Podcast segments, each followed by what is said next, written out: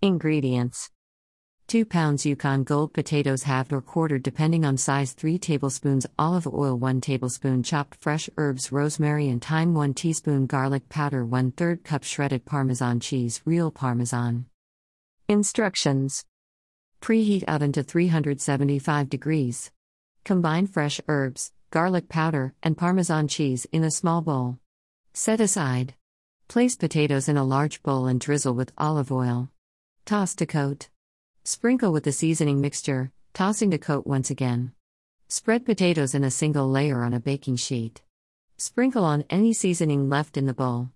Bake for 20 to 30 minutes, depending on size, or until potatoes are tender.